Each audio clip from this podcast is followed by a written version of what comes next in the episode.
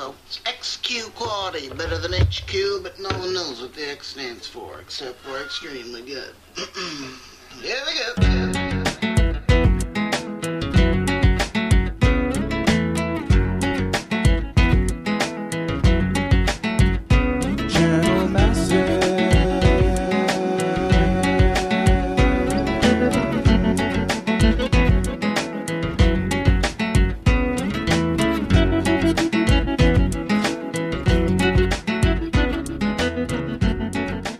Welcome to episode 229 of Channel Massive. Can you believe it?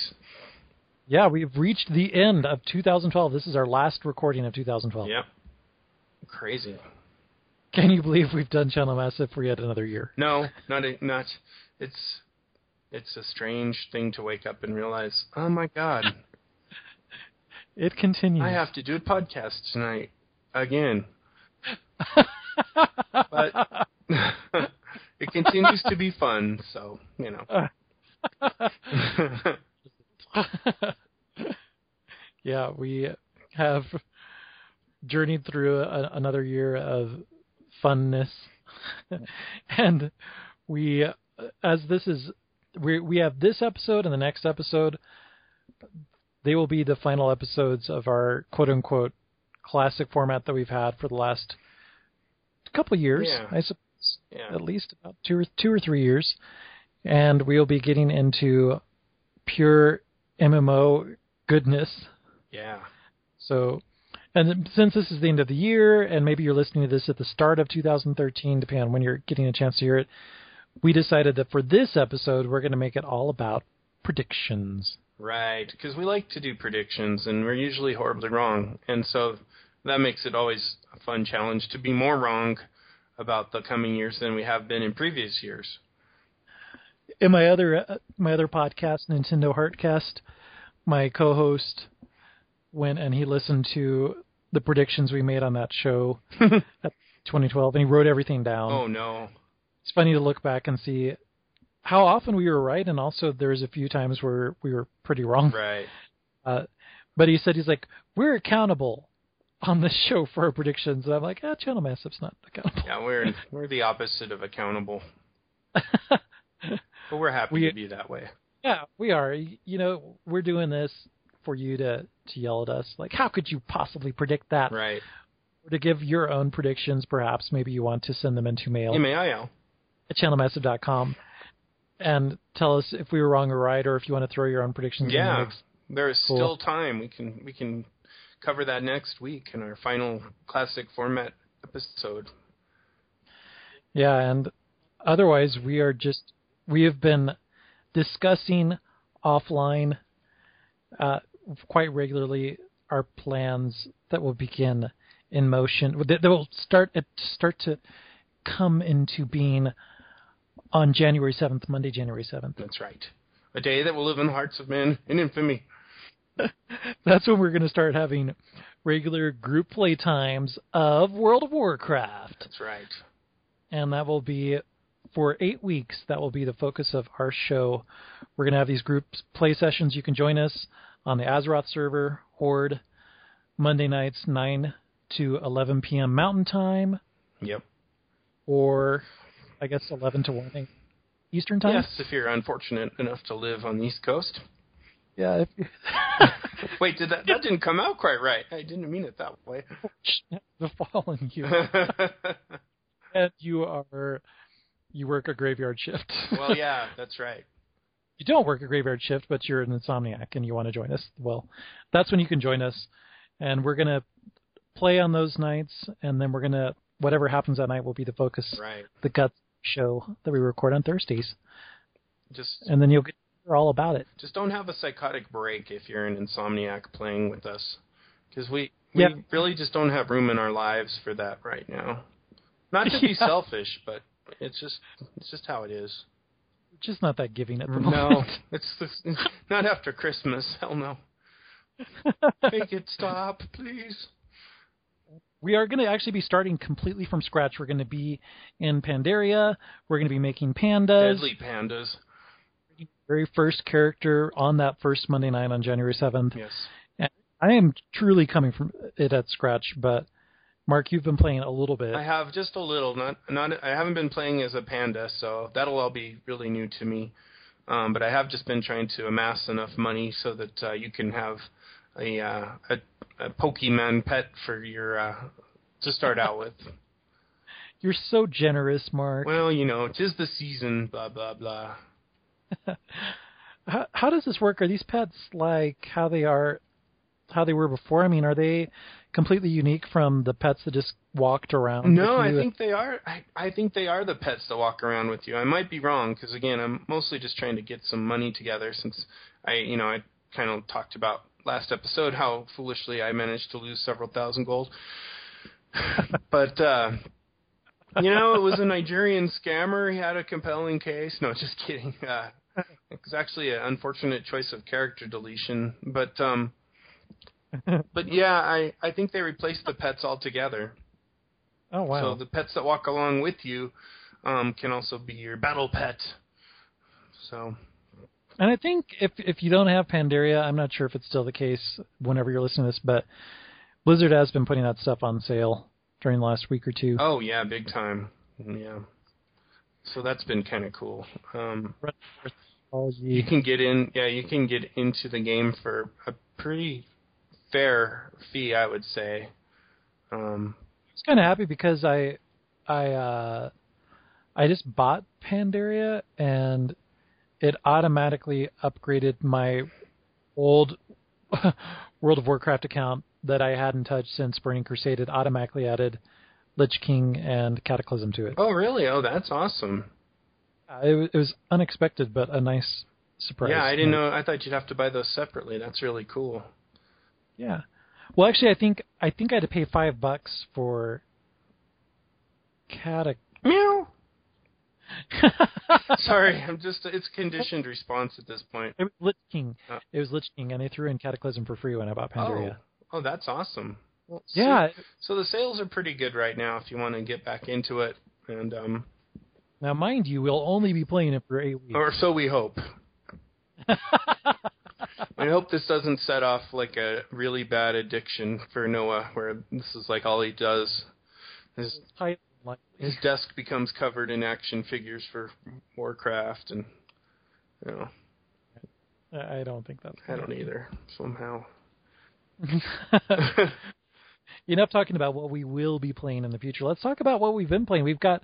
Uh, we had the holidays recently. I don't know if you had. Did you get any new games, Mark? Are you playing anything new? I did. Um, so let's see here. I have. I've been playing of Orcs and Men. Have you heard of that? I know I've seen it mentioned in the sales. Yeah, But- it's often compared to being similar to Dragon Age Origins, but with uh, fancier graphics. I wouldn't say that at all. Playing it, it's um, it's it's it's interesting, and for twenty bucks, it's kind of fun. But I would definitely not say it's just like Dragon Age Origins, but with a twist because you're playing an orc and a goblin. Um, but it is fun, and it's it's it's kind of funny. It, they, they cuss all the time, um, and the combat system's kind of different. Um, it's more tactical, you know, and you can you kind of tell them what you want them to do, but they you don't really have a lot of control over it.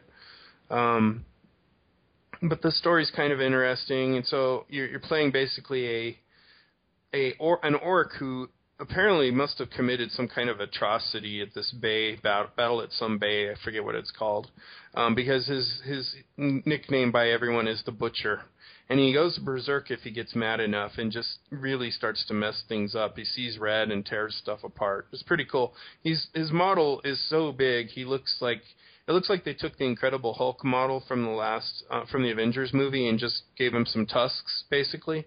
He's really huge. And then you you split that you split control with him and this goblin who um no one's ever heard a goblin talk before, but this one actually seems to be not only able to talk but seems pretty smart too. Um and he's kind of like more of a stealth assassin type character. And uh, you're just trying to navigate through and assassinate this human leader who's been causing all kinds of uh, uh, problems and stuff. So been playing that a little bit. League of Legends, of course, my Wor- World of Warcraft preparation, and um, one of my friends set up a Terraria server. Um, Dan Fields, who was on the show a while back, and uh, so um, Bob and I have been playing on his Terraria server, but I'm so lame at that game compared to him. He flies by with a jetpack, and I'm and I wave at him with my wooden sword. So it's uh, but it's fun to play on a multi mul- multiplayer um, server. So we've been doing that a little bit. That's been about it. How about you? Well, uh, I finally have broken my gaming drought. I mean, aside from maybe one or two games of League of Legends with Mark over the last month, I really haven't played anything. Oh yeah. But thanks to having free time and not having to do work and all the other stuff that I was doing, I've gotten a chance to play some new stuff. So I on the on my 3DS I played Escape Vector, which is kind of a it's a downloadable game that kind of reminds me of Qix and Snake, except you're not actually drawing the borders. The borders are already pre-drawn, and you basically have to trace over them and avoid things that are patrolling along the borders. And you get turbo boosts and uh, other types of abilities to improve your navigation and your ability to evade and outline everything. It, it's actually it started out pretty lame, but it got better. Oh cool. And over on my 360, I got Dishonored and Ridge Racer Unbounded and XCOM. XCOM I've been saving, but I did play Ridge Racer Unbounded, which is hard. Oh yeah. it doesn't quite have the physics of the Burnout games and Need for Speed, which I really like and I have a lot more experience with. So drifting around corners in that game is a bitch. I end up usually doing spinning out and doing 360s, and then everybody passes me, and I finish 12 out of 12. Oh, no. out of 12. And it's, and it's a pain because you have to drift in order to build up this power bar Oh. which allows you to literally drive your car through buildings and destroy landmarks Oh, and sweet. buildings and bridge supports. And that's really cool. It's not like Split Second where that actually changes the whole racetrack, but yeah. you're just kind of apparently you live in a city that's kind of totalitarian and controlled by some evil government, and so this is how you rebel. You're part of this group called the Unbounded, and I uh, like how you air quoted that massively. yeah, there's this silly lady who uh, provides this cornball narration Oh. to set up a game. It's the most overwrought racing game this side of Fast and the Furious Great. in terms of story. And it would have been better if it wasn't so cheesy. So yeah, you're you're part of this group that's rebelling, and they rebel by racing their cars. Well, of course, yes. It's like in Footloose where they re- Yeah. dancing. Yeah, it's about the same same Is. Kevin Bacon in it? Because you know Unfortunately, not. that's a game breaker for me. I can't I can't abide by a revolution without Kevin Bacon as its Over on my PC, Steam sales going on. yeah. And so I got Splice, which I really wanted to play for a long time. Did you ever play Auditorium, Mark? uh no, uh-uh. Really great, super simple, very beautiful, and kind of hypnotic music game where, like, a stream of music comes out, kind of like rain particles, colored rain particles. And what you do is you put kind of like pinball bumpers, I guess, in the way of those beams to kind of cause them to bounce off and follow a path. Oh wow. and you what you're trying to do is you're trying to get the stream of particles pass through two or three little zones on the screen, and then by doing that, it adds layer and upon layer to the soundtrack. Oh. And so the objective of each little screen is to make the music play. Cool so it idea. starts out just piano, and then once you get it through one zone, you add strings, and when you get through another zone, it adds xylophone or something like that. It's really cool. So the people who made that game, which I think is available free to play for uh, for lo- at least a lower level chunk, and otherwise it's like three bucks on Steam. The people who made that made Splice, which is this molecule organism splitting game where you Wow. like each item can only have two child items or uh, each parent, and it's just like what the hell? I still don't know what I'm doing. And I'm like, Is it fun though? And then- Even though you kind of yeah, it's it's cool. I just don't feel like I'm getting any better at it, Oh, and yeah. it's, yet it's getting harder because I don't really know what the hell I'm doing. Right. It's just very much trial and error. Oh, But it also has really good music too. But it's just not a music game, Right. unfortunately. oh that's cool though. Sounds fun.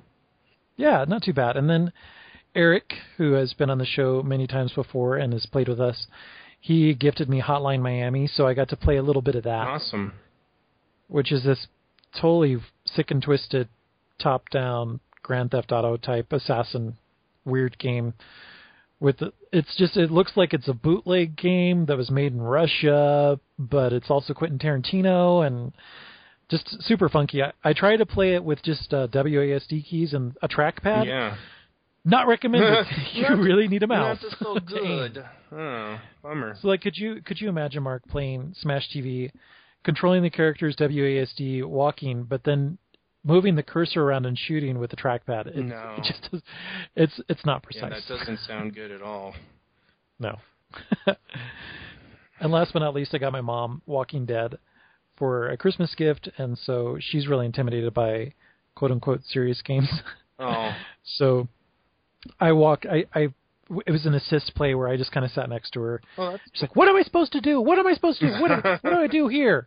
Here, you take it." I'm like, "No." no. You're going. And then she starts to get angry and frustrated when it like turns into action segments and you Oh, have to yeah. think quick and shoot or you have to dodge or hide from the zombies or shoot them. This sucks. I hate this. This blah blah. blah. And then all people start dying and she's like, "Whatever, just die." Oh God, becomes an instant nihilist. Everything because she's just so stressed out. Oh, that's hilarious. Like I'm trying to like help her get through it because I think it's an awesome game and I think once she gets over the hump and Yeah. stopped playing or took a break for dinner. She's like, I, I like that game. It's intense, but I'm going to get better. I'm like, all right, good. Definitely one of my games of the year. Oh, that's, Highly recommend. Yeah, I started playing it and I haven't gotten back to it. I really need to do that because it was uh, quite awesome. I enjoyed the start.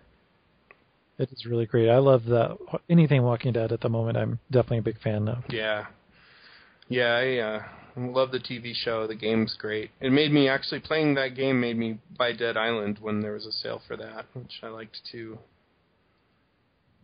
Oh yeah, yeah. That's one that Eric said has has said was really good to me, and you also mentioned that you enjoyed it, and the Wolf Brothers also really liked it. Yeah, yeah, I was kind of surprised how much I liked it. So, good. Still skeptical. I don't know. I've watched some people play it. I've watched some gameplay videos. I'm like, yeah. Maybe, maybe, maybe not. Jury is still out. Uh, but I also oh, and Dishonored. Do you like that game? It is good. I it, the art director or one of the lead designers also worked on Half Life, Half Life Two, Oh, particularly. okay. Uh huh. Awesome visual design. So the art design's really good, but the graphics engine's pretty weak. Mm. It does. I've heard that. I've heard the graphics engine, kind of like um, Dragon Age Origins. I thought the graphics engine was definitely not what made that game. Yeah, but what's good is that the art design is still good enough, Right. and the voice acting's good. The gameplay's cool. Uh, I was talking with my friend Evan about it. He co-hosts Nintendo Heartcast with me, and he'd already finished. He's like, "I'm interested to hear what you think about that," and I'm like, "What?" C- Because he's he enjoyed it, but he doesn't feel like it's oh my god game of the year. Oh. Uh huh.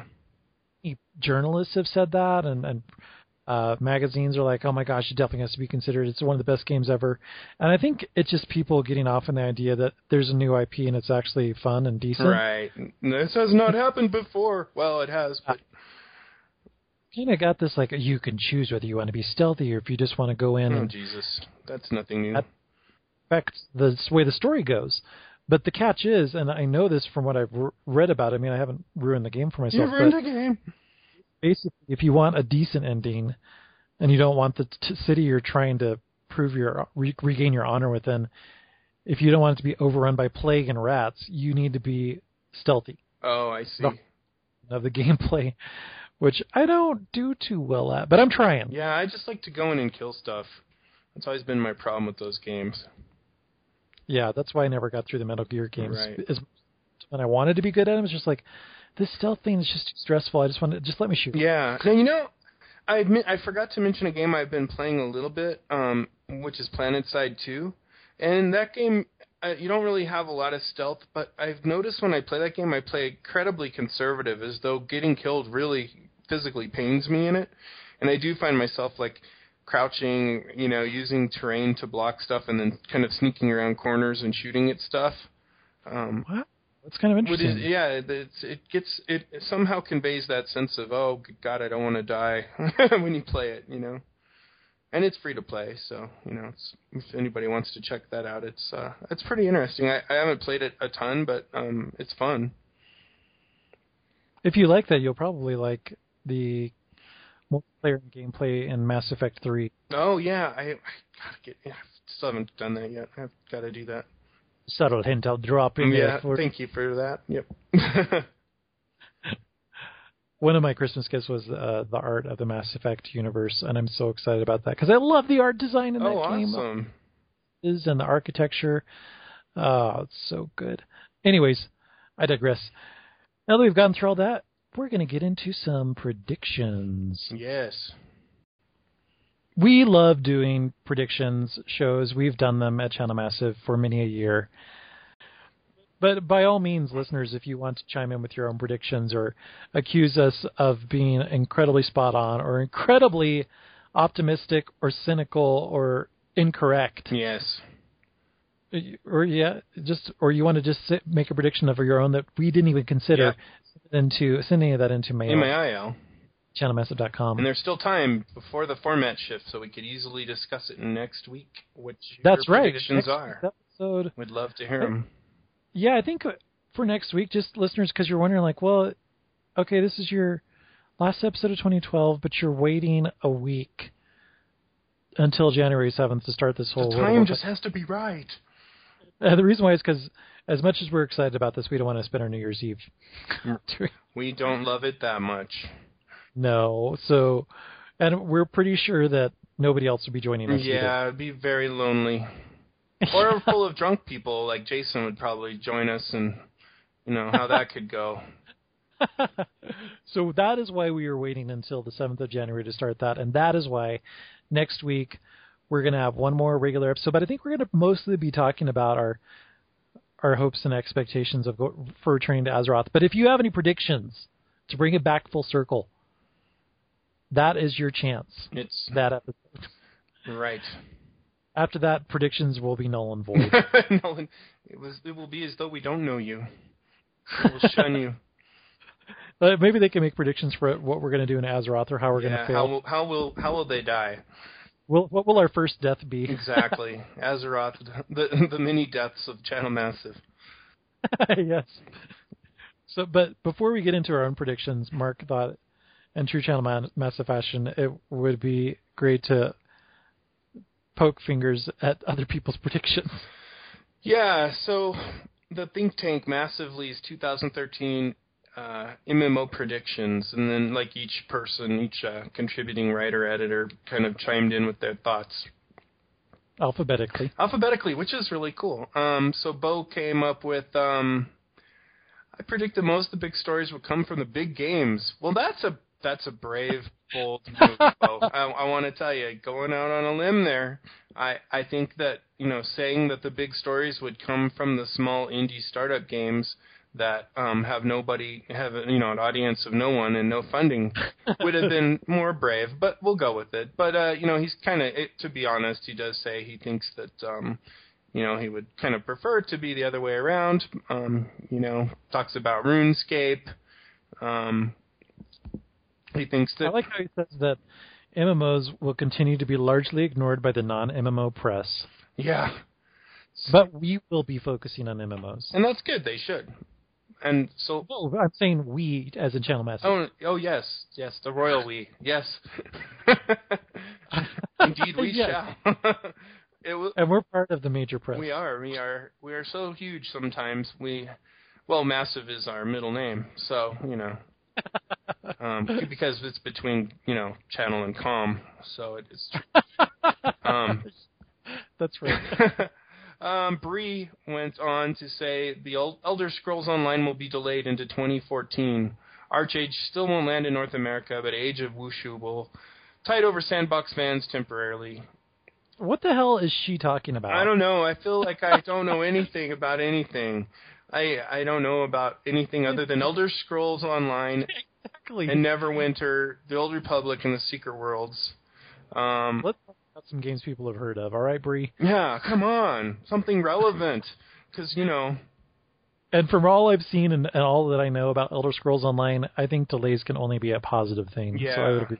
Yeah, I really don't want to see, you know, another game that gets released just to make a date, um, which we've seen happen before, or a, or a game that's released too soon due to, you know, the pressure that they're getting from their uh, their overlords. So I want them to take their sweet time with that game. Um, I would, I hope the Neverwinter MMO takes its sweet time uh, time as well, but who knows? Um, One thing she mentioned that I almost forgot about: WildStar. Yeah. I would love to see that be, as she predicts, to be a heavy hitter of the year. Because do you remember checking that out? Uh, I don't. you don't. Oh, it was. Was it? Oh, I'm getting. Or I thought it was. I'm getting my PAX time mixed up with my Dragon Con Oh, time. got it. But yeah, we uh, Scott and I, Southern Scott, saw this huge presentation for WildStar a couple years ago. It's coming from Cryptic, I think, Wow. and it's like this whole space western type thing, kind of Firefly esque, but with cool cartoony design, a little World of Warcraft design. Oh, that's interesting. Huh. And were, did you But- think it'd be pretty exciting to to play? yeah. I think it looked really cool. Yeah, well, maybe, maybe it'll, uh, maybe its time has come. We shall see. Yeah. Um, what else is there? I lost my. I was, I was going all over. The, Oh, lastly, You could- Turbine will re- announce Asheron's Call three. No. Yeah, I think. Well, you know, I, I I'll give them credit for just making some random ass prediction that makes no sense. I just can't see it. I mean, Unless she, maybe she's hypothesizing that hey, they're bringing Asheron's Call two out of the crypts. Right. Maybe this is a test. Yeah, I just don't know. I mean, it seems to me like that was their own IP. They didn't have an IP of their own, so they went out and got like just a couple of small ones you may have heard of, such as you know D- Dungeons and Dragons Online and Lord of the Rings Online. It seems like that's probably going to suffice, or it would also indicate that that's their new business model now that they're you know kind of a heavy hitter in the in the MMO industry. That they probably won't try to you know ever try again to you know grow their own, so to speak. I don't know.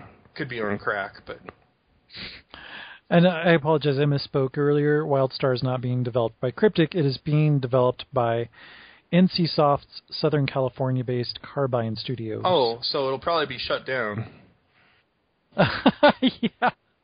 Well, no, I mean NCSoft is apparently opening Western another Western studio, but unless I'm getting more of my MMO facts mixed up, I'm so qualified. Know the feeling. Well, But yeah, WildStar, check it out, Mark. I will. It looks cool. It's got a website. It's wildstar-online.com for those of you who are intrigued from uh, unless you regularly read massively and are like, of course, WildStar and Yeah. Chu, uh, Age of Wushu, and ArcheAge, and City of Steam. Like, what the? How can you not know this? It's fundamental. Right. Oh well. Um, what else do we have here? Um, David says we'll see more games follow the Guild Wars 2 model of free to play from the get go. In an attempt to capitalize on the fame the game has. Well, that's a bold prediction as well. Um, but you know, all predictions should be bold. Actually, the ones that I'm going to make are not bold at all. So, uh, you know, if, if, even though I make fun of people, I don't have much more to offer, I suppose. Uh, Set your expectations, listeners. yeah, Disappointment. yeah, it's quite sad, really. Um, Elliot speaks more. The Guild Wars 2 will continue the Ascended Gear climb for a few more patches before they start redirecting development slightly. That won't help the, ga- the game as a whole, but accessibility improvements weighed through the year will Yeah, made through the year will, and there will be rumbles of a standalone expansion akin to the original Guild Wars towards the end of the year. Well, I'd like to see that. I like that game. I I don't know what the Secret World's going to do. He says they'll revamp their business model toward the end of the middle, toward again towards the middle of the year, as it faces the usual problem. Player retention is fine, but player acquisition is pretty rough, even with the buy-to-play model. I don't know. I want the Secret World to work. I just really like that game. It's such a cool concept and more Yeah. secret that it may be. Eh, That's too much of a secret. Um, in other predictions, Elizabeth says the Elder Scrolls Online will go through several delays as the studio tries to make sure the game lives up to the high expectations of fans. Can it though? Do you think, Noah? Do fans have high expectations for an MMO that's set in Elder Scrolls? Well, I wonder. I mean, you know, I mean, you have to. You, it's going to have to be compared to such games as oh, I don't know, Skyrim and um what are, what's that other little game in a post-apocalyptic a post-apocalyptic future? Uh, Borderlands. No, no, I can't. it's so funny because I was like Borderlands. No, wait, Wasteland 2. No, what is it? Oh my. The one that uh Fallout Fallout. 3, right? It's like Oh yeah. I mean, those between that and Skyrim, um, Oblivion. I mean, that's like a holy trinity that they've come up with, and it's like, can anything that's done in MMO format like really, you know, equal that? I mean, it's going to be really tough because you just won't have that. I'm the, you know, that player centric feel to it. So I don't know. I I hope they can because you would think if anyone could make an awesome MMO, they could. But then again, everybody thought that um, you know Bioware would make an MMO that would you know dethrone World of Warcraft, Yeah. and they didn't even come close. So I don't know. I just don't know. Anyway, you know, actually, there's a gazillion of them and a gazillion predictions, none of which are particularly um, bold, Bold. and they all start to kind of repeat after a while. Um, but we have we have some other predictions that are interesting. yeah, let's just close that shit. Yeah, let's just close that down. right. Um, in fact, I will do it literally and figuratively. Um, so Forbes has some predictions. Forbes, always known as a good place to go for um, gaming news. Oh well, maybe not, but they do have seven predictions for the mobile gaming market for 2013. Um, and let's see, the, one of the predictions. This is by Robert Weber. Um, more closures and consolidations. He says basically mobile gaming has become kind of a gold rush, uh, driven by the success stories that we well we've all heard of Angry Birds and what that did, and and so he thinks that um, it's going to be kind of like the dot com bubble where everybody thought they were going to do a mobile game, and the indie studios will be the first to feel the uh, the, the the hard times. Now, one thing that I've noticed is, you know, a lot of the bigger companies are starting to seriously look at mobile gaming and to release games. You know, some of the ones that have, you know, created AAA titles like Epic, and they actually created, uh, oh, what was that called? Their game was it like Infinity Blade or something like that, or Yeah. um, you know, they they actually created the first, I think, AAA uh, mobile gaming title. So it's it's You know what's funny? I have to take a step uh, a, a step backwards just momentarily. I went to Dave and Buster's for the first time in years, uh, just last week, and Infinity Blade was set up as an arcade machine. game. holy It was like this giant touchscreen flat screen, and Fruit Ninja was there. There was like several installations of Fruit Ninja, and there were some other ones. And it's just like, this is kind of cool, but kind of sad. It's like this is the best thing. It's like right. a lot of the floor space had been taken over by those stupid games where you drop a token in a slot to try to push this whole mound of tokens over a cliff, and then the tokens fall into a pit, and then you get um, like it's it's like an an actual physical token, oh, that and there's doesn't all these sound tokens good. edge, and you drop a token down, and there's this bar that constantly pushes out and pushes your token into the other piles of tokens, and you're hoping that you'll get to push a bunch of them over the edge and blah blah. So there's a bunch of that crap, and then there's these new games that are just covered in LED lights. There's like a uh, an Arctic Thunder ripoff, and there's a motorcycle racing game ripoff, and the, the you have these cool seats that you sit in, but the game demos don't actually show you what the game looks like. But once you do see it, it's like this was developed for a smartphone. Yeah. These are all Not a good sign um, Yeah. for you know arcades. arcade. Yeah. Yeah. Um, So it's kind of interesting to hear these mobile predictions because mobile has really started to skew even arcades and like the only stuff that was look that was halfway impressive that wasn't you know 15 years old like the freaking Lost World game that was there um, was uh, stuff from Namco because they're still making cool shooting games. And then there's like classic stuff like there's Pac-Man Battle Royale which is like four player ba- Pac-Man. Oh wow. there was a four player air hockey which was really cool. Uh, but there was a lot of just lame stuff Yeah, that's I. I the last time I was there, I was I kind of had the same feeling. I just went and found the retro stuff, you know, where it was like you can play Miss Pac-Man or Galaga or whatever. Sat down there, put in a quarter. Was there for a long time. Uh, well, or a token, I guess, or my card. I put in my whatever my power card and racked up one credit and was there for like a half hour on one game. You know, it's like, well, I can still get my money's worth out because I'm an old fart, but you know, um, well, so anyway, you know, his next point kind of goes into that. Mobile gaming, the sequel, more sequels and licensed games, and he just talks about how now it's going to be about fear of you know a flop, risk aversion. So people are going to go with you know IPs that were successful, maybe bring Halo and Master Chief or uh, the Call of Duty games or whatever. You know, bring those to the mobile platform because they're familiar and people will spend money on them stupidly. Mm-hmm. Um, he also says less farming games, more hardcore and gambling games. Well, yeah, Zynga's kind of starting to fail. I could see that as possible. But the thing is, you know, real money gambling isn't legal in the U.S. Probably not likely to be legal. So I don't really want to play virtual, you know, Texas Hold'em on my phone if there's no real money involved. Although I have to say, I had a friend um, who had a poker party at his house, and to prepare for that, because I don't know how to play poker at all. I mean, I never play. I played nothing but the one of the Texas Hold'em games on my iPhone in my spare time. and then when I actually got to the house, they had to explain the rules to me again because they were, do- you know, it was not being done by the computer for me. But I actually came in second in the tournament and took home like over a hundred bucks. Nice. So, so that was kind of cool. But um, so there is a use for them. They're simulators.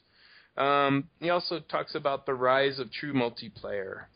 I don't know. Do you, you, do you buy this? I just don't feel like phone the phone platform is quite ready for real synchronous multiplayer mobile gameplay. no. Um, I can see turn-based stuff, you know, um, and I don't mean just you know like Words with Friends where the turns happen over the course of a day, but you know quicker. But like where you have real, where you're like moving a guy around on your screen, maybe playing like Street Fighter 2 on your screen versus somebody else with a mobile phone. I can't see latency that low going through, um, you know, APNs and things like that. No. So I don't, I don't know. Maybe I'm wrong. I hope I'm wrong. I'm hope, I hope that you know our carriers get more um, bandwidth and lower latency, but right now it just doesn't seem good. Um, another prediction he has: Windows 8 woos gamers. God, I hope not. I really hope Windows 8 is just a total flop because I can't stand the thought of their kind of you know their Windows 8 market for applications um, and their their their shitty interface. Um, you know, I I love the idea of the Surface tab, but I hate the idea of the OS that it's saddled with. So I I hope that nobody adopts games for it. But with the Xbox platform, um, you know, and Xbox Live and everything, it might not be that big of a stretch. hope not. Now here's an Mhm. interesting one. You don't have a tablet, do you? Not yet. But now, after reading this, you will, because this next prediction is tablets kill consoles. Now, there is a bold prediction, sort of. Um, in 2012, he says, we saw a lot of companies pop up that were part of the post console gaming movement. It's looking more and more like the real console killers, it, killer is going to be tablets. Uh, we're already seeing some really visual stunning games with deep storylines on tablets like Infinity Blade, and then he goes on to talk about the iPad Mini, Windows 8 tablets, um, and how that will uh, increase tablet adoption globally. I don't know. I mean, those are probably bad ideas. When you look at like the the sales for um, mobile phones, at least, um, the Android-based phones are just so far ahead of iPhones right now. It's ridiculous. They're ahead of everything, but specifically, they're crushing the iPhones too, as far as smartphones go. So I don't know. There, you know, there's so many of those um, Android-based tablets that have tons of cool options and great resolution, just like, just like the, you know, what the i- the new iPads have with the Retina display. I could really see those guys as, you know, offering compelling stuff. But a lot of companies like Epic, for instance, you know, have a tight partnership with Apple, so they won't develop for Android-based uh, tablets. So I don't know. I don't know what that's going to lead to. But as far as killing consoles, I, I know we've talked about this before. Um, he says the writing uh, for this one is on the wall. He says year after year, revenues in the console market are shrinking, according to recent NDP Group report. U.S. video game sales dropped 25% in the month of October, falling from 1 billion to 755 million. Conversely, digital sales of games and general spending on mobile and social games rose 7% to 7.24 billion in 2011. The numbers show a market shift towards mobile. So 25% and 7% on the other side. That doesn't doesn't that leave out, um, you know, uh, 18% somewhere. yes. I'm not a. I'm, I don't write for Forbes, but if I look at the math, it might it would indicate it might be shifting somewhere else besides mobile, right? yeah, I I, just agree. don't know. Or maybe people are just being tight with their money because they're because marijuana's been legalized and they're spending it on that recreation. I don't know. Um, and then finally, his last point is uh, consoles fight for the right to party or to hold their ground. Um, both Sony and Microsoft realize it's time to put out a new console. And he, he does point out that neither company, having launched a new system since before Barack Obama was in office, uh, they risk losing more market share without making a move. Well, at least we know Nintendo has made their move. Yep, that's right, and it's the first. Yeah. I have a bad feeling about Sony. I mean, with all of the stuff that happened with the PSN um, n- network, you know, the um, the stuff that's that we've, you know, we've I I don't know if we've talked about much online, but on you know on the podcast, but with the way they changed their management model from 95 to 2005 and how they, you know, basically got rid of all their top engineers who now work for Korean companies who are just totally kicking butt, like such as Samsung and LG to drop a few names. And it makes me wonder what Sony has to really offer. I mean, you recently bought a PlayStation 3 and a nice Sony TV. Are you are you Mhm. pretty satisfied with that with that purchase or do you look at like some of the other stuff that's out now and go, "Oh, I don't know." Are you? Ta- are you did you say a Sony TV? Yeah, didn't you say about a Sony TV? no, I I got a Panasonic Oh, TV. oh, I thought you had a Sony. Okay, well, never mind. Well, then I have a Sony TV, but it doesn't do what yours does. So, like, it doesn't do 3D or anything like that. So, Yeah, I, I actually I'm really happy with both of those purchases, the the PlayStation 3 and the television. But I agree that Sony has made a lot of stumbles over the last five years, and it's just gonna have a hard time. But I mean, and every time it tries to match or keep up with the Joneses with its own tablets, for instance, that it released this last year, or its own its own handheld gaming device their its own gaming phone, its own phones. They just they just don't really ever take off. it seems everything seems really weird and clunky.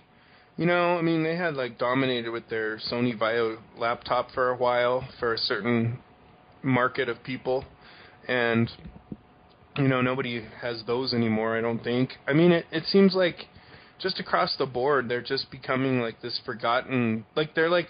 What was the name? Did you see like the Clash of the Titans remakes where it was like Cronus was like Zeus's father, but he was this forgotten titan that was like kind of kept in this cavern somewhere underground and nobody talked about Yeah. him. They're like that. Mhm. Like they once dominated everything and now it's like, oh yeah, Sony, but I'm going to buy a Samsung or I'm going to buy a Panasonic or an LG or whatever, you know. It's, I mean, for the consumer, they're just not synonymous with over the top quality anymore. Kind of Yeah. sad. Well, I, I I guess I got off track there with my rant. Um what else do we have? Oh, we have a blogger, right? Well, a forum post actually. yeah, how did you find this? It's pretty random. I don't know, but it's interesting because I like how the guy his name is Chaos with two S's, um, because he's doubly chaotic, and um, And he's got a list. he's I'm Chaos, Lord of Destruction. Chaos. Chaos, I am intriguing. I speak to you as though I am a vampire who's traveled across oceans of time for your love. um, but anyway, he um he he gives himself instant credibility in his post by saying, "Back in 2010, on another forum, I made 12 tech predictions that mostly came true." For 2011, 2012, and the stuff he says is mostly true. We don't know that for sure. He didn't really have proof like a screenshot or anything like that, so I don't know. But anyway, um, he came up with some predictions, which I don't know. I don't know. Do you want to go through these? They're they're kind of no. You want me to go through them? No, you don't want to go through them at all. No, well, not the not his Oh 2010 no, no, I meant prediction. the 2012. I, I yeah. Oh, oh yeah, yeah, yeah, Oh, yeah, okay. yeah. I was gonna see if you could actually do the talking. I, I want to drink some something. Oh, something else. you want to play some World of Warcraft? I want to play some World of Warcraft while you talk. ching ching ching ching. Oh, that's not me in the. I'm not selling stuff in the auction house. Classing it up. Ching. We're, We, we're totally getting ready for a that's World an of inside joke session. because years and years ago when we were planning to do the podcast to start it out, and we had the highest of aspirations. I had a list of, of podcasts with good examples and bad, and one of the bad ones was this guy. I can't remember the name of the podcast now. But Oh, I remember. Do you remember the name of it? Um, I remember it was Starman and yeah, Starman and Renata's um, podcast. And Starman, World of War. World of yeah, that's right, World of Warcast. And while they were talking, you could hear him selling shit in the auction house. And I was just like, man, I want I want my podcaster's full concentration, God damn it, if I'm going to listen to this. And I couldn't handle it. It like really irritated me that he was like doing no matter how well he did actually covering stuff and talking and being, you know, in, involved and and everything. I just knowing that he was multitasking just drove me up the wall. And hearing the actual cha-ching of his cash or his gold transactions going in and out of his mail drove me nuts. So And it still runs today. It was launched on July 2nd, 2005, and is now hosted by him and Alachia. a lot. So Renata left, I guess. I guess. God, the name Alachia sounds familiar. That's really funny. I don't know who that is, but Renata hosted with him from 2005 to 2009. and then she decided it was her turn to do the auction house while playing, and he wouldn't have anything about it. Kicked her off and got Alachia lined up. I think Alachia is the one who used to do her own podcast, and she'd get like go off on these crazy tangents about the metaverse and stuff. She's a longtime host of Wowcast. Yep, that's the one. Yep. Well, it's good they found each other. Yeah, and it, it, they they unlike us steer clear of swear words to maintain a PG rating. Hmm, pussies. I also remember, uh, you know, I I'm, I will not be sh- shy to say that we've had our fair share of boring moments in our show, but I remember listening to WoW, World of Wildcast, and he was talking like this for most of the podcast, and the girl's like, "Yeah, blah blah blah Oh, yeah. blah blah." I blah." remember that, yeah, and I, I'm not. I, I don't want to diss on this guy, but it was just so funny. you I started start- it. You I started totally, it. totally started it, Noah. But anyway, he would do that. He'd like launch into this like droning. It was like a diatribe, but it was kind of a droning one, and you knew somewhere in the background he was still in that damn auction house. and she'd be like, "Yes, yes, you're still alive. Yes. Please preach to me from up on the mountain. Impart your knowledge on me. I am your devoted disciple." It was so. we need to have a segment in our future episodes that's like Oh, that. totally. Yeah. We will call it like succumb to the awesome power of Starman, and then I'll be like, hmm. It Starman, that was cool here movie. if you crit, if you were a if you if you were to trade your armor rating for more DPS, you might get more crits. These crits are vitally important. And you could be like, yes, more, tell me more. I'm hanging on the edge of my seat for more of your arcane knowledge. Awesome. if only I could keep a straight face, then if I know that you're going to do that, I can keep a straight face.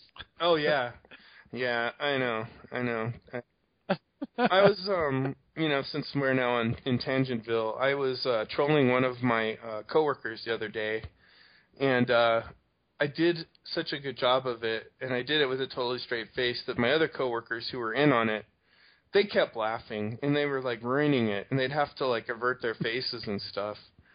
But but I had even prepared like this totally fake spreadsheet and everything that he just so happened to catch on my screen as he walked by to start the whole trolling thing, which I, I won't go into at all.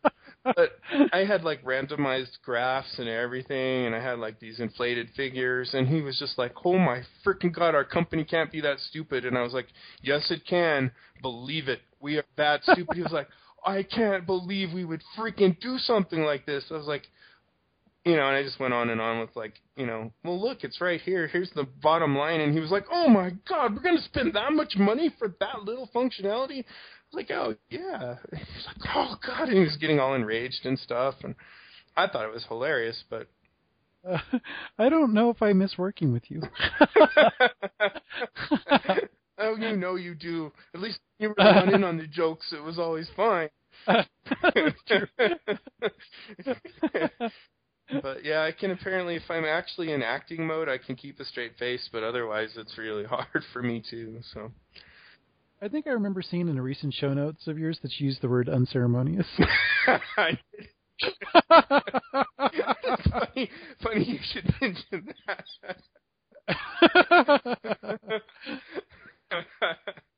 well, it was a good word.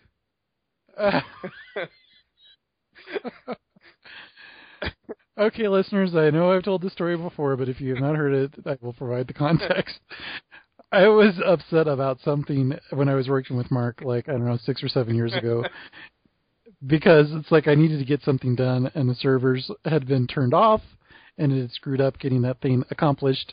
And I wrote an email talking about that I copied Mark on, and I knew he was on it. And I'm like, we need to make sure that we are given advance notice of when these things are going to be shut off, for, because since these ones, and I was being, I suppose, passive aggressive on my behalf. But hey, Mark is on the email stream, so I don't consider that passive aggressive. Right. It's that uh, you know, rather than have us just unceremoniously shut things off, rather than the projects end up blowing up because you know nobody, I didn't know what was going on. And so then Mark responded to all, saying, "Well, next time before I shut these servers off, I'll make sure to put them on a burning funeral." we cast them off to sea at the start of sundown. Some No, bullshit was- like that. I was gonna, I was then- gonna launch, I was gonna launch them. I was gonna put them on a ship, a burning ship, launch them into from dry dock into the ocean, and smash a champagne bottle on them. and then he said, "There's that ceremony, isn't it for you?" So now every time I've seen the word unceremonious or used it or heard someone say it, since that year, I always think of that story from Mark. And I think of a burning pyre with servers on it just a little bit every time. going out to sea. and every time I shut down a server without telling anyone, I think that story too. it's heartwarming, really. there goes another one without any circumstance. Time for another stealthy shutdown. we'll see who notices this time. All right, so back to these predictions from this dude. Yeah, tangent complete. The boomerang has come back. Um, so his first prediction for the next two years, as you you you kind of summarized it nicely. Um, Oh yeah, creation of virtual. Oh, he basically predicts that the scenario of Ready Ready Player will One occur. is that everybody's going to have basically virtual reality headsets and be in MMOs because that's a viable escape and social outlet for many in the wake of rising costs of food, global economic worries, stress, and ongoing global wars. Blah blah blah. Uh, yeah. So pretty soon, you know, instead of being crack whores, people will be, you know, uh, MMO whores, which will be fine because everybody needs an MMO whore once in a while.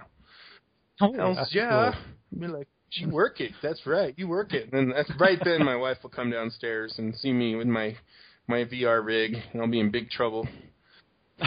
Um, Uh, let's see. TVs will start to be sold in 4,000 flavors and in OLED form. Okay, so by 4,000 he means 4K, which means 4K resolution. See, I don't know about that. What is what is this stuff? 4K resolution? So instead of 1080p, it's like 4,000 something For p. fuck's sake! So like Retina type dis Well, that's even better than Retina because that's like 2580 or something. Wow, that's crazy. Yeah, and they already exist. They just cost like five thousand dollars right now. Oh, Five dollars, but yeah, big duh, that's going to happen.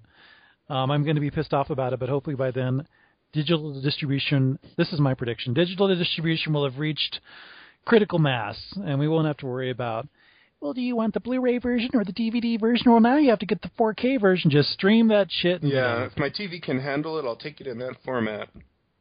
Yeah, I mean, I'm plenty happy with my 1080p Blu-ray stuff. I can't imagine it.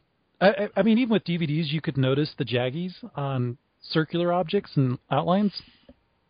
I can't see anything like that on Blu-ray. I can't imagine increased re, uh, resolution is going to be even more appealing. I, I, yeah, I don't know. I mean, I always say that, but then it's like Exactly. now, um, you know, with like the the Hobbit coming out in 48 frames per second or whatever, which is like 12 faster than the human eye is supposed to be able to see.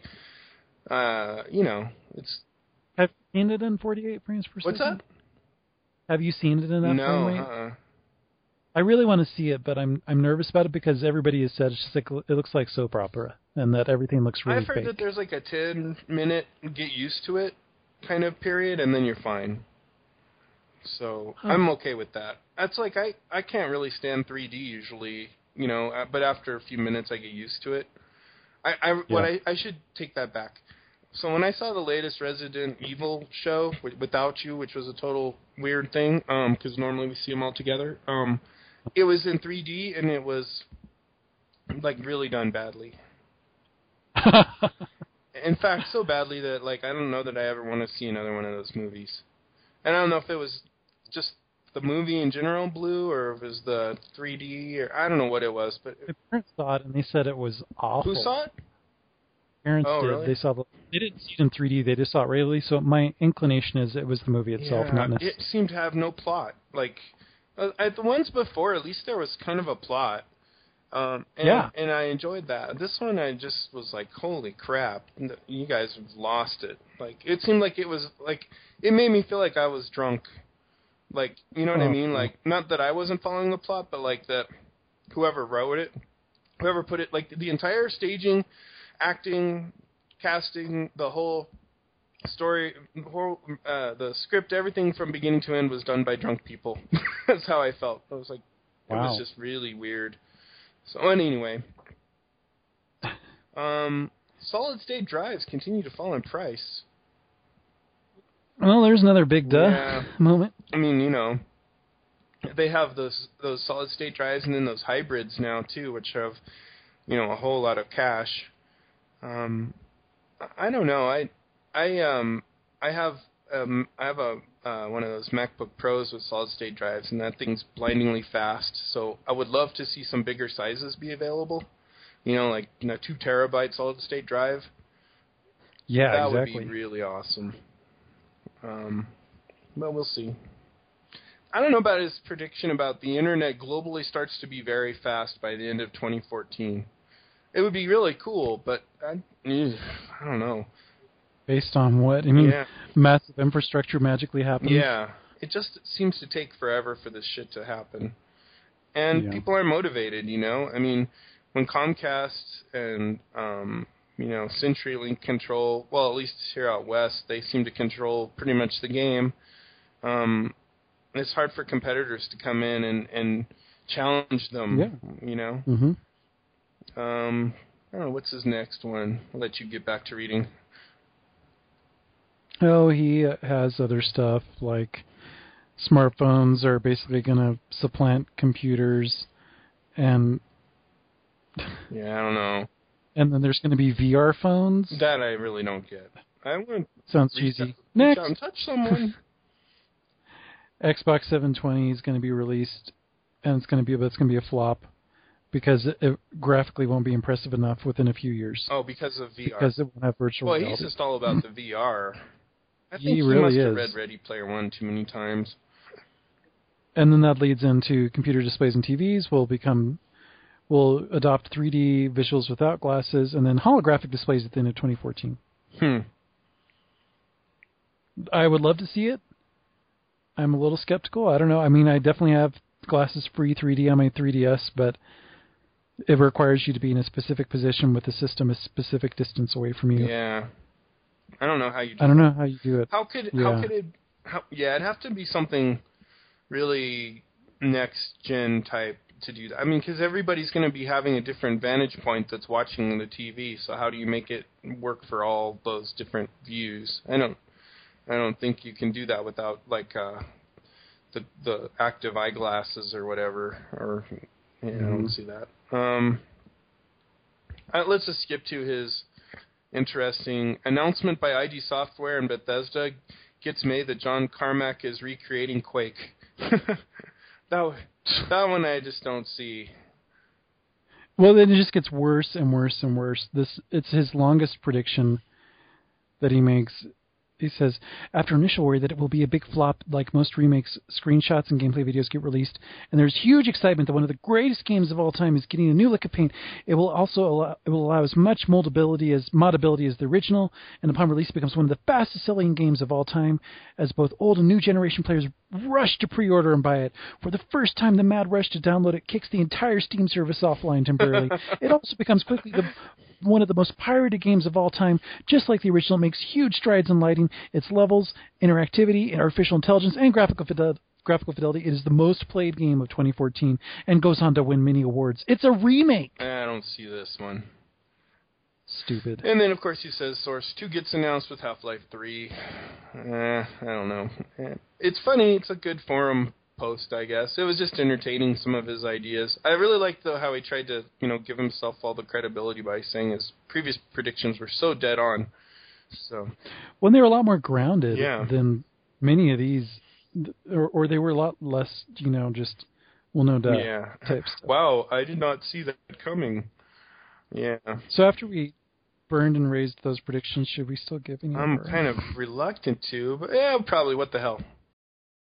Uh, so I have three predictions um, that are very uh, not bold or brave or out on a limb. But my first one is that indie games will continue to shine, um, kind of parallel what we're seeing with you know microbrew beers and all these new distilleries that are popping up for grown-up drinks.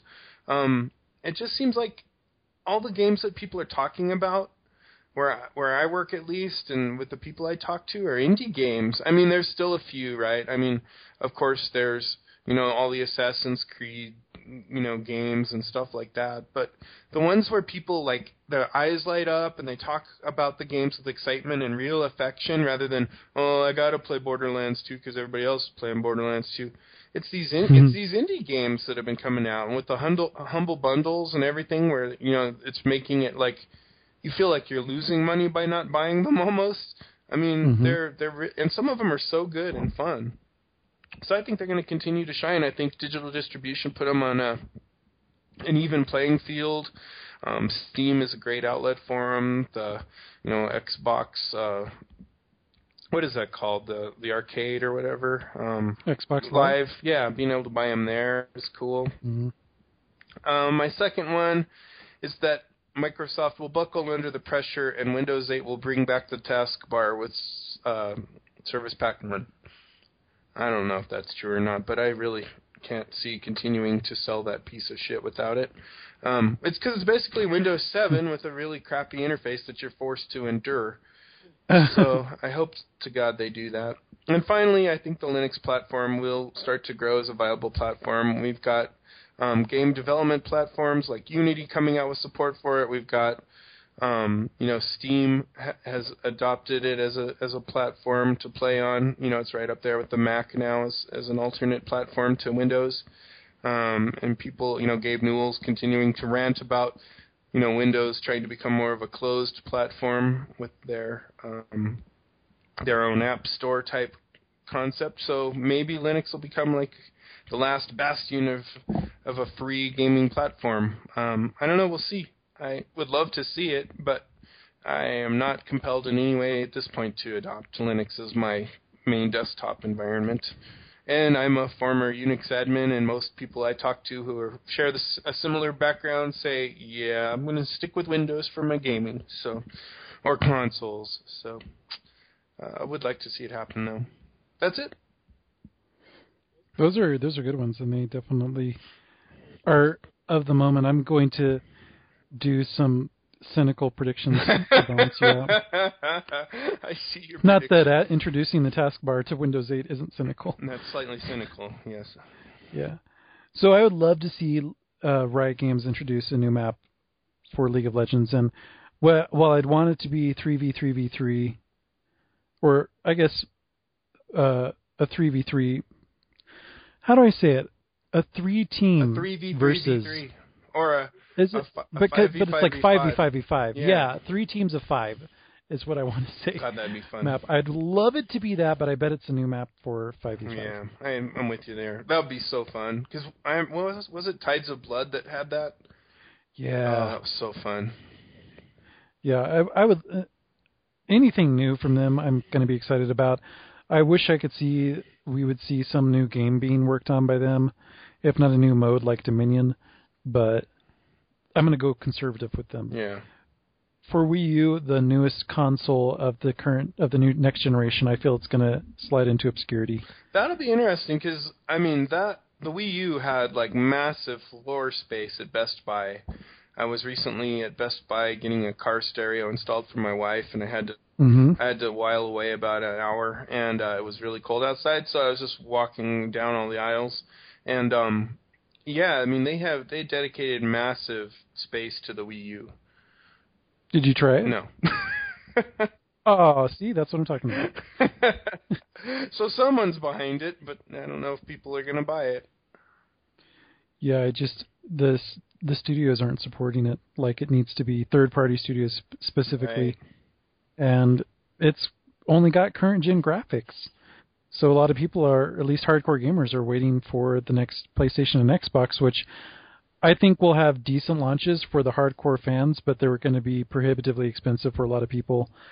And it's just unless some miracle perfect storm happens, like Guitar Hero and Rock Band Oh yeah. motion gaming, which were really the big shifts of tides, tide shifting experiences of the last generation. I just, I don't see anything big happening there. Even with Kinect being built in to 720. Well, at least in Microsoft's, uh, to their credit, they did build the 360s to die, you know, not so slow deaths. So at least by having to upgrade, uh, you know, having to replace the 360s that failed, the 720 will be adopted. I think there's a lot of people who are burned by that that will be hesitant to get a, a new Xbox. Well, everyone I know is on their second or third Xbox, right?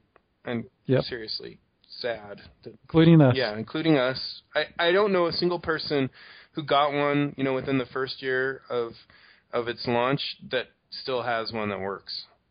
I mean, they Mhm. really are pieces of crap when it comes to um the way they were built. Whereas I have old Nintendo stuff that's still humming along, right? Yeah. I mean, you could you could go buy an Atari 2600 at a garage sale and it would most likely work just fine. yeah, my dad's actually giving me their, his old 2600 Oh my gosh. You're going to have to that I have a party. as a kid. Yeah, I'm really excited gotta about do that. that's almost that's gonna be up there with my, I'm taking my Legos back from my parents because I want my kids to have them, yeah. and they're like, no, they can only play with them if they come down here, and I'm like, you will have the box ready. I will be at your house. If I have to bring a gun, I will have a gun, but I'm taking the Legos now. So, yeah. At least they're on to him. My dad was going to give it away. Oh my god. I'm going to just give this away. Do you want it? I'm like, heck yeah, I want like it. slap. Your dad Yeah. slowly raises his head from the ground, wondering what happened. What I say? I have a I have a handprint embedded in my face. so I'm really excited to have that little piece of nostalgia. oh man, do you have a lot of cartridges for it? Um, yeah, Sweet. I think there's like, uh, well, it's maybe a dozen. That's we'll cool though. I don't remember because I haven't seen it in a long time. Yeah. well, that's awesome, man. And last, I, I really am hoping and expecting that Blizzard, per its schedule or whatever, is going to release details about Project Titan, and it's going to be underwhelming.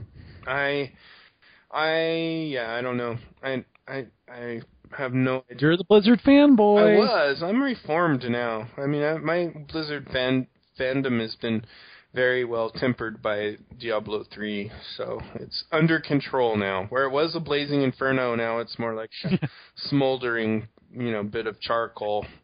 Sultry. Yeah, waiting for waiting for something to bring it back to Ignite me, ignite me. Yeah, most likely just waiting for water to douse it, like a like like a light drizzle. Um, Urine. of urine. Yeah, which is kind of what Diablo 3 was in a lot of ways. Um, but we'll see. You know, that new StarCraft expansion will be, or StarCraft That'll 2 expansion looks cool because I love playing the Zerg. cool. Yeah. So that could be cool. But, um, Titan, yeah. I, No BlizzCon for you? no BlizzCon for me, no. Oh. In fact, I've lost my Blizzard BlizzCon card wherever I had that. So, yeah, it's quite sad, really. Yep. So those are my predictions. Cool. Well, That's a, yeah. I liked it. I hope our listeners liked it. I hope we hear some predictions from our listeners. I would really like to talk about those next episode. Yeah. So send those in. Mail. M-A-I-L. Channelmassive.com. Wait for it. Wait for it. Here comes. M-A-L-E. I mean M-A-I-L at channelmassive.com. Thank God. Thank you for listening to us. Yes, you have survived another episode of Channel Massive. Surely a Steam achievement will be unlocked at the end of listening to this. And then next week we'll talk about World of Warcraft and Yes, and um, ka-ching. Speak to me more their lore. What would I make if I have some silk thread and I grow a small ruby? What could I make with that? That would be viable for a boss ring? I once did a combination just like that. And I received double attack values on my sword. See what you had to look forward to two months straight next Two months. year. Oh, Yeah, it would be awesome. We'll be back next week.